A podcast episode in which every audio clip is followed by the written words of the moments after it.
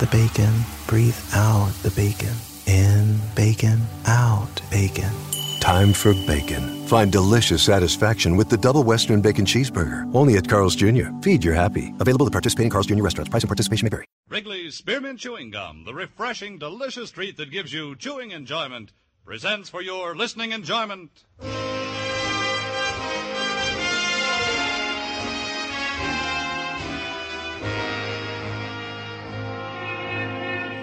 Broadway's my beat, from Times Square to Columbus Circle, the gaudiest, the most violent, the lonesomest mile in the world.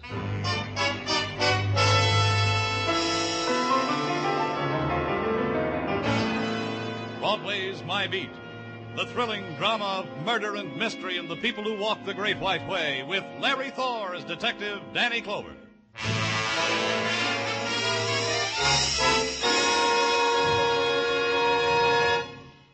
For refreshment while you work, for enjoyment anytime, chew a stick of Wrigley's Spearmint Gum. The delicious, long lasting, real mint flavor of Wrigley's Spearmint cools your mouth and freshens your taste. The good, smooth chewing helps keep you feeling fresh and alert, adds enjoyment to whatever you're doing. So, indoors, outdoors, at work or play, enjoy chewing Wrigley's Spearmint Gum. Wrigley's Spearmint. Refreshing, delicious.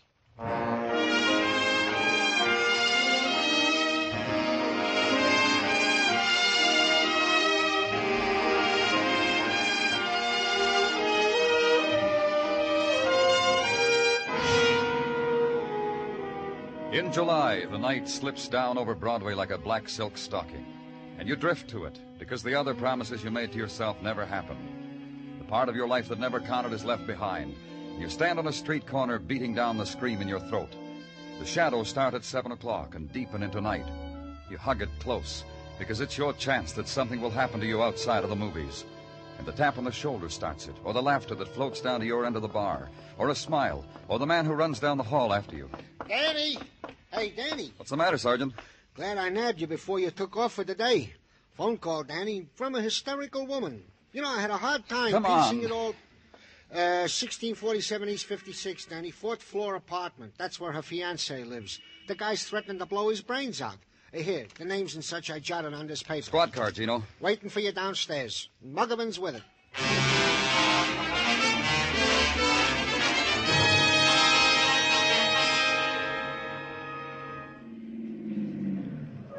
That's it, Danny, 1647. Uh, Who'd you say was doing all this threatening? A man by the name of Blaine. Uh, First name is, let's see, David.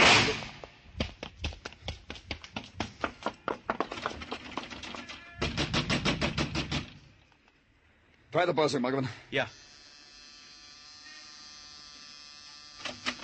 He did it. Miss Carroll said he was going to do it, and he We're did. from the police. It happened up there on the fourth floor. Mr. Blaine, it happened just now, not more than. Who's that crying? That's her, Miss Carroll. See her? See her? Hugging the banister up on the third floor landing. And that's Mr. Fallon at the rail on the second floor. Let's go, floor. Muggavan.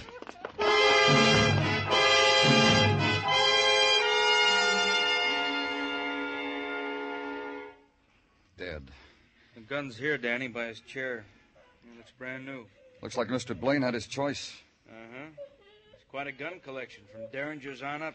Complete equipment for a young arsenal. Muggavan. Yeah? Those people we passed on the landing, that boy on the second floor, Mr. Fallon, and Miss Carroll on the third, I'll want to talk to them. Yeah, Miss Carroll's still crying, Danny. You hear her? Poor woman.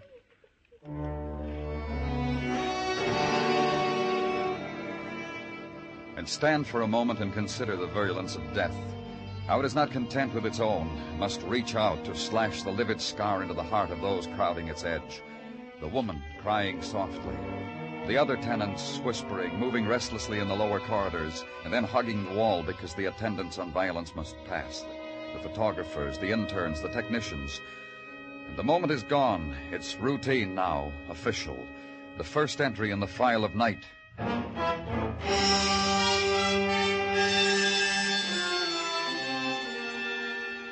The next morning, gather it into a neat stack on your desk and sit down to it. And be surprised at the opening door and the quick presence of the woman you had marked for later interrogation. The man who was with you last night, He said you wanted to talk to me. It could have waited, Miss Carroll, until you felt better and until you. It'll not be forgotten that easily, Mr. Clover. If that's what you mean. If you've something to ask, ask. Only don't prolong it. Don't make me wait and wonder. Sorrow's enough by itself, don't you think? Yes, yes, it is. And you, try to understand us, Miss Carroll. A man I loved, who loved me, is dead. By his own hand, by his own will. He could have lifted his burden onto me, whatever it was, but he didn't. And now he's dead. You want more than that? Maybe. Because this is my job. Because I can't rule out the possibility that David Blaine was murdered. Awful. How ugly of you to think a thing like that. That anyone could have wanted my David dead. It's ugly. Tell me about him. He loved me. He was going to marry me. He was polite, gentle. Sometimes he'd forget himself. Then he'd beg my forgiveness. Wept sometimes. Showered me with gifts so I'd be quicker to forgive. This watch, he called it an engagement present, but it was really an atonement for. Look at it. See how he loved me? It's a beautiful watch, Miss Carroll. See? Listen to it. And It ticks, ticks, ticks away my life with David. Softly, gently. Listen to me, Miss Carroll. Why would David kill himself? You were in love, you were going to be married. Why? He had a secret. That's it. He had a secret. He didn't want to stain me with it. Isn't that it, Mr. Clover? Isn't that why a man kills himself for the girl he loves? Oh, I'm sorry, Danny. I thought. But it's important. It's all right, Dr. Sinsky. You can come in. Well, that'll be all for now, Miss Carroll. Thank you. All? You helped a great deal. Thank you. You have nothing more? Nothing. Not now. Then I'll go. If you should want to talk to me again, I promise I'll be. Goodbye. Ah, it's not easy, huh, Danny? To pry into grief, to scavenge. You've got something, Doctor? Just tell me. Oh, forgive me, Danny. Sometimes my mouth gets the better of me. I studied it, Danny.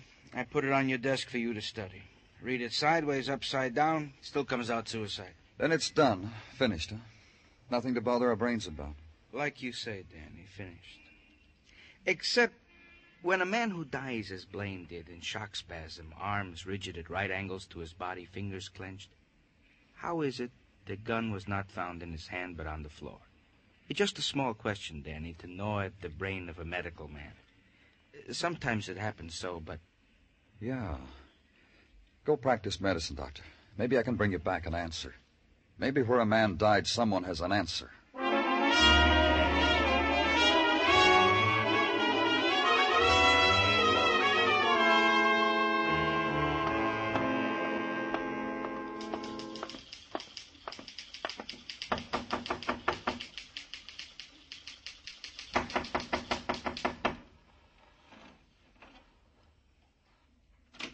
I'm busy right now. Your name, Richard Fallon? I'm from the police. I guess that gives you a right. Come on in. You want to sit? Over there. Move those papers off the couch. Just put them on the floor. You a writer, Fallon? You interested or curious? What do you write about? About your city? About how it's not like my part of the country? About your many faceted city? About your stinking city? Your people? Your small people, your hurry up people, your no place to go people. The no tears city, the rat hole city. That's what I write about. Any material up on the fourth floor? I figured that'd be your gambit. Uh uh nothing. Your city caught up with a man and he shot himself before it drowned him. I'll think about the man and smile and wish him well. Know anything about him? His name was David Blaine. He walked arm in arm with a third floor woman, Miss Carroll. Last night I heard a shot. I ran out into the hall. Mrs. Galvin downstairs ran out into the hall. Miss Carroll upstairs ran out into the hall. We looked up the stairwell to the fourth floor from where the shot came. David Blaine was dead. I know that about him. What else? Uh-uh. Nothing. Sit there if you want, but don't stare at the back of my neck when I write. Makes me self-conscious.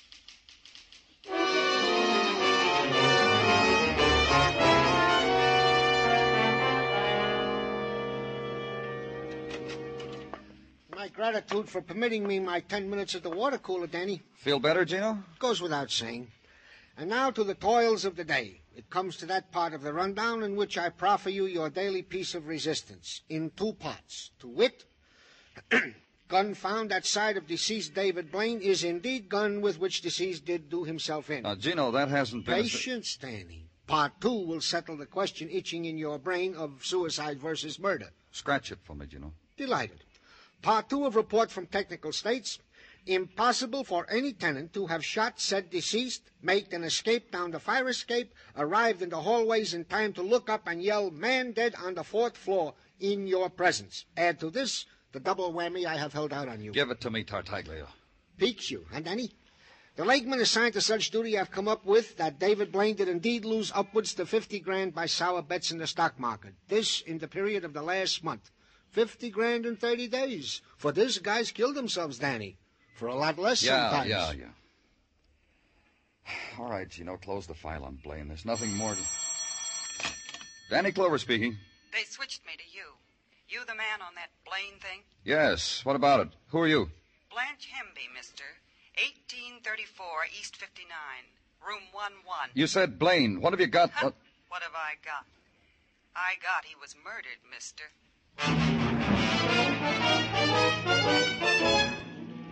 And go there, and walk the hallway mottled with shadows and scuffings. The short corridor that ends in the door with the tin numbers and the pull down bed and the basin in the corner. Knock on door 11. and Get no answer. And go in, because there was urgency in the voice that said, Come here. The bed was pulled down. The rug was frayed, and the splotch of blood trailed off it onto the floor. The girl was behind the couch, huddled, her knees drawn to her chest, and only the fat summer fly pinging against the window made sound. That and the lonely room silences that intruded upon the dead girl. The murdered girl.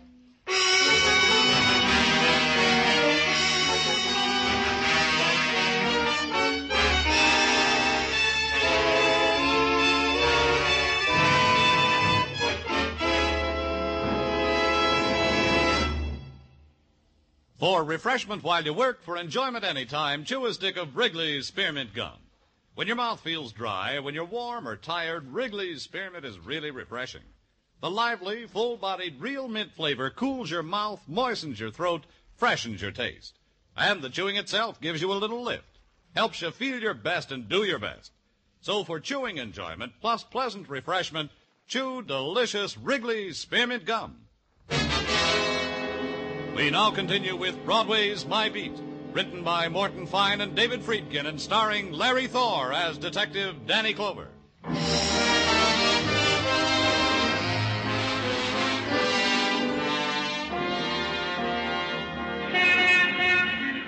In the glittering midsummer's day, Broadway takes time out to shimmer.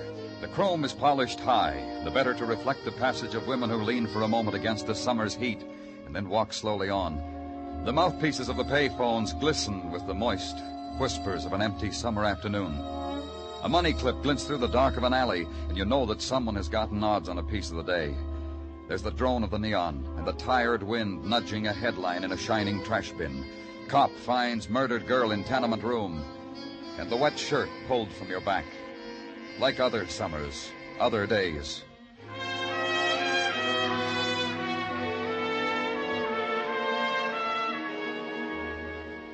Where I was, in the corridor between my office and the show up room, that had happened before, too. Only the names of the dead were different. Blanche Hemby. I got the rundown on her you wanted, Danny. What'd you get, Muggavan? Oh, I'll have to slice it off fast, Danny. I'm due at the show up. A woman there, a Mrs. Westfall, real eager to identify a prowler she dreamed last night. I'll walk you down. Uh, this girl, Blanche Hemby, frequent visitor. Hmm? Got her name on her guest book uh, maybe five times. For what? Oh, nothing sensational. Brawl over a hairdo with another dame in a bar, phonograph screaming, her screaming, disturbing the neighbors. Beat a guy's head open with a bottle because he called her a gimme gimme girl, things like that. Any tie up with David Blaine? I noticed around the bars where she had the trouble, the tenement where she lived, the place she was working at two weeks ago. They fired her? Uh-uh. Well, she gave notice, Danny, two weeks ago. Said she was sick and tired working for nickel tips behind the hamburger counter. She had better, she told him, a lot better.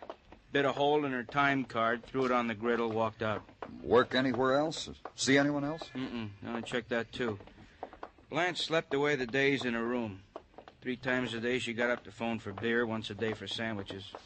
Uh, here I am. I'll check with you later, Danny. Yeah, How do I know where I got it? Why don't you leave me alone? Muggavan. Stop making a show. That kid up there. What about him, Danny? Some punk, probably. That's the boy who was the tenant on the second floor where Blaine was murdered.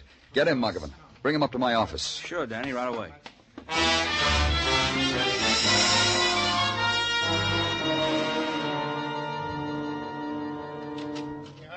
Here he is, Danny. He's not anxious. Sure, hands off me. You're scum, all of you. Take it easy, kid. What happened? The city trying to drown you the way you said it does to people? I hate it. I get drunk at night because I hate it.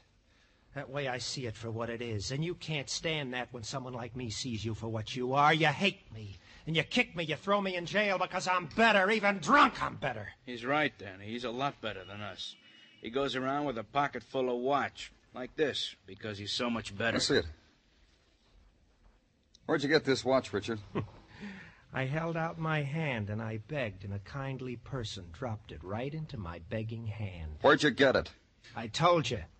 I walked the streets and it fell into my hand because I was crying and lonely. And sick for home. Miss Carroll, your neighbor, has a watch like this. You steal it from her? You steal it, Richard? Lock him up, Muggavan. A watch exactly like the one Regina Carroll owned.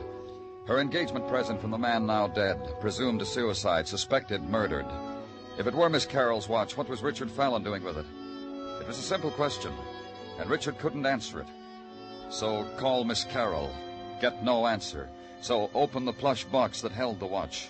Levante, jewelers for over a century. That's what the satin ribbon said, glued against the inside top.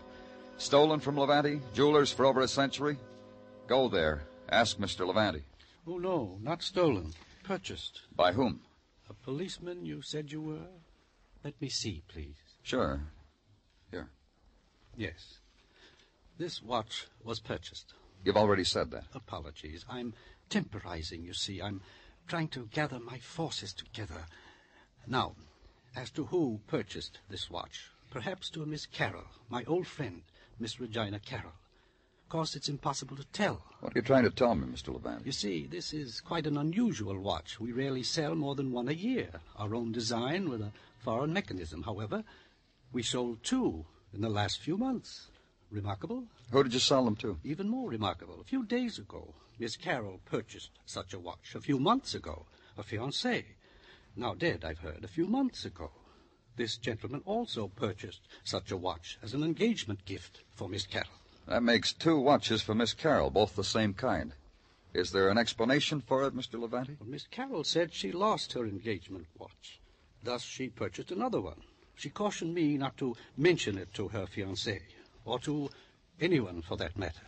But now, you, a policeman, Mr. Blaine dead. Well, you don't think I'm going back on my word to an old friend, do you? Miss Carroll is your old friend? Her dad and I were close. I toddled Regina. Poor woman. You mean about her fiancé? About all of them. What do you mean? There were four of them, you know. Two at college, one when she was a sophomore, one when she was a senior. Then about ten years ago, a young man, since quite successful in groceries, has a nice store for select customers on Madison. Chap named Mason, I think. Miss Carroll was engaged four times, huh? She's thirty-seven, you know. She doesn't look it, does she? Still a beauty.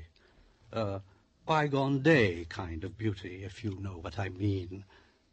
Victorian? Would that be it? Oh, I often wondered why she never married any of her young men, why they backed out on their marriage. I wonder why, too.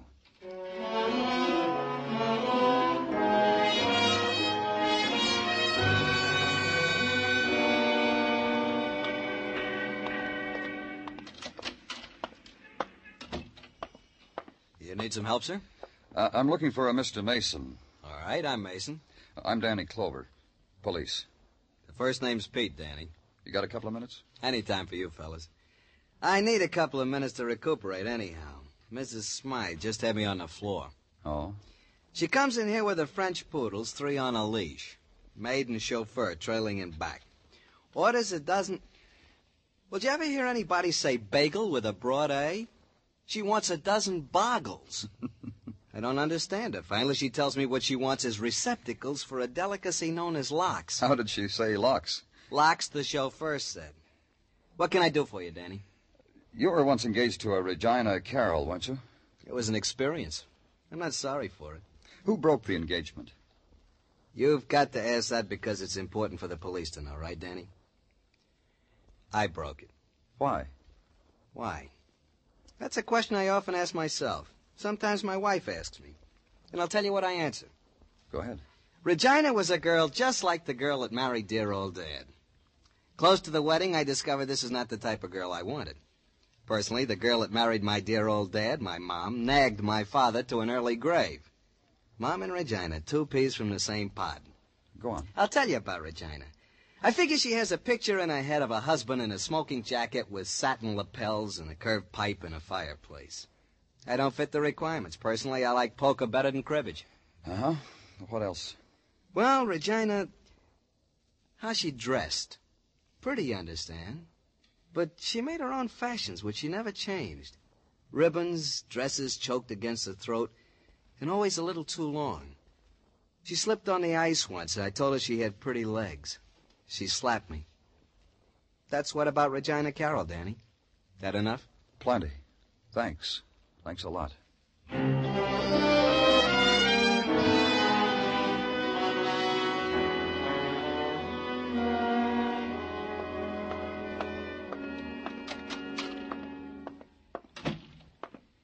Gordon? Oh, uh, Danny Clover. I couldn't be more charmed if I tried. A quiet evening in Technical, huh, Gordon? It was. Now the place screeches at me. Did you do that, Danny, just by walking in here? You mix yourself bitter pills in those test tubes? I don't have to. I have company. no offense. The gun that killed David Blaine. Get it out. Go over it again. I've already examined it thoroughly. My report was placed on your desk. Get it out. Well, I can recall it to you if memory fails you. 32 caliber Smith & Wesson, fired once. Get it. Examine it. All right. All right, Danny. See? I'm examining. It's still as it was when Blaine held it close to it. The barrel. Put it on a slide. Hold it up to the light, whatever you have to do. If you ask, Danny. I'll do better. Perhaps this will amuse you. The spectromicrograph enlarges 45 times. Uh, and there. Have a look, Danny? You look. All right, Danny, all right. Hmm. Wow. wow. What? These infinitesimal scratch marks on the barrel. Fascinating. And a new quirk. It didn't register on me before. I checked the rifling in the barrel against the slug, which we call standard operating procedure. I didn't think of looking at the outside of the barrel. Why should I, with a suicide? I guess I should have, huh? And what would you have found out, Gordon? That the man killed himself with a silencer on his weapon. Now, that's what I call taking quiet pleas a shade too far, huh, Danny?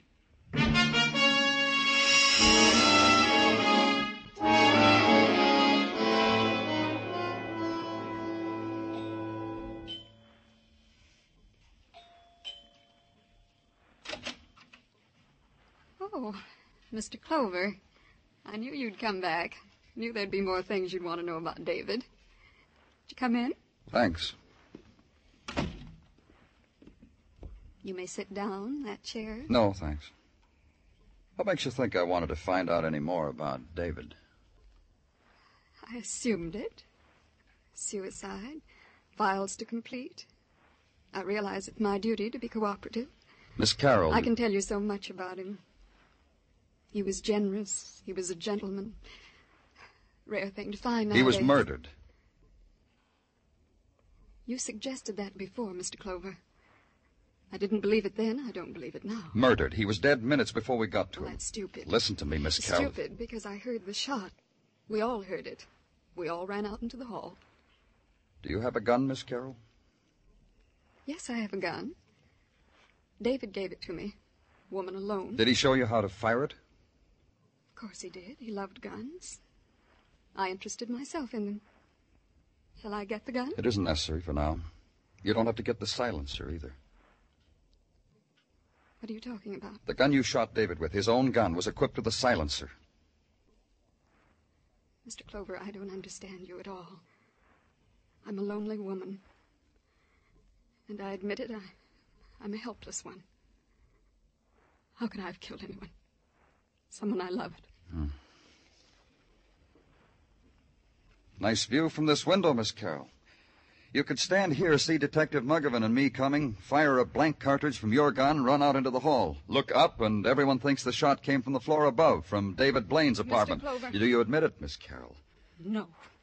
No. I want to show you something. Here. Look at it, Miss Carroll. A watch, just like the one you're wearing. Didn't kill him. David Blaine broke his engagement to you, didn't he? I didn't kill him. The kind of woman you are, proper and proud. You gave him back the watch. But what to tell your friends? Tell them that someone else walked out on you the way three other men did? A proud woman like you? So you bought another watch, just like it.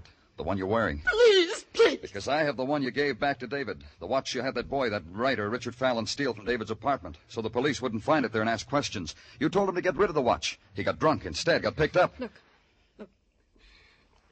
David jilted me. But I didn't kill him. You did. You couldn't live with the thought of another man's walking out on you, like the other three. That's why you bought the watch, so your friends would think you were still engaged. Mr. Clover. So your friends would think David died because of the money he lost. And Blanche Hemby, the reason why David walked out on you. Filth. The woman David loved. Filth! Beat her to death. Beat her! Beat her! Let's go, Miss. Like David, here is filth. Instead of me, her, a woman like that. Miss Carroll. True what you said. Those men didn't turn me down. I turned them down. College boys. A grocer. Not good enough.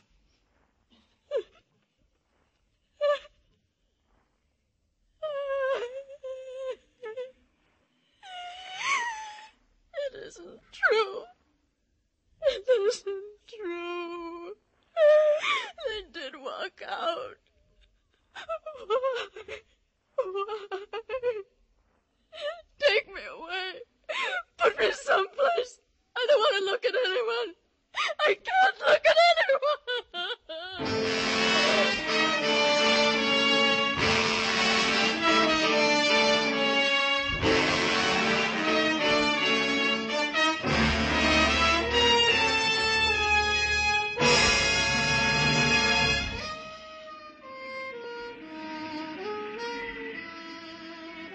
Broadway's deserted now. Maybe it's the heat. Maybe it's just that people get tired and want to go home because Broadway threw sand in their eyes. Maybe you found what you were looking for and couldn't stare it in the face because it's a street that'll give you anything you want, any way you want it. It's Broadway, the gaudiest, the most violent, the lonesomest mile in the world. Broadway, my beat.